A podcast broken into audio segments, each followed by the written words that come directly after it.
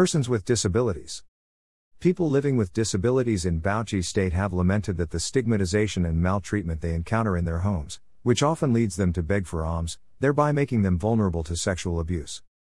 The representative of a non governmental organization, Hill Initiative Development, Aisha Adamu, stated this in a goodwill message during a one day program to mark 16 days of activism organized by the Development Exchange Center, Bauchi. She said, Most of the challenges we often face, first come from our parents and then the community. For example, when parents give birth to a disabled child, they begin maltreating them as if they are not humans. Their needs are not being catered for and they are treated with disdain. It is from there that we start facing this stigmatization in our hearts and low self esteem that since we are not being catered for even by our immediate family, then we are not useful in the society. When a child faces such stigmatization from home, he's not sent to school, his needs are not provided for, and because he is humiliated and despised at home, they end up begging on the streets, especially the female child. The moment she starts begging for alms, that's when miscreants will take advantage and abuse her sexually, emotionally, and sometimes even physically. This happens because they see you cheaply looking dirty without help and they take advantage of you. Even if they rape you and impregnate you, nobody will fight and get justice for you because you are a disabled person as if it was your making.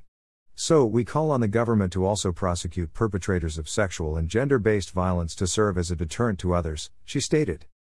Also speaking, the coordinator, National Human Rights Commission, Bauchi State Office, Yachi Dalla, lamented the rising cases of violence in the home, pointing out that children end up being affected. We have rising cases of domestic violence. Most of the cases we have are spouses beating their spouse. Apart from physical violence, there is also psychological, emotional, and economic violence where a spouse is deprived of going out to work or intentionally depriving them of the upkeep of the family.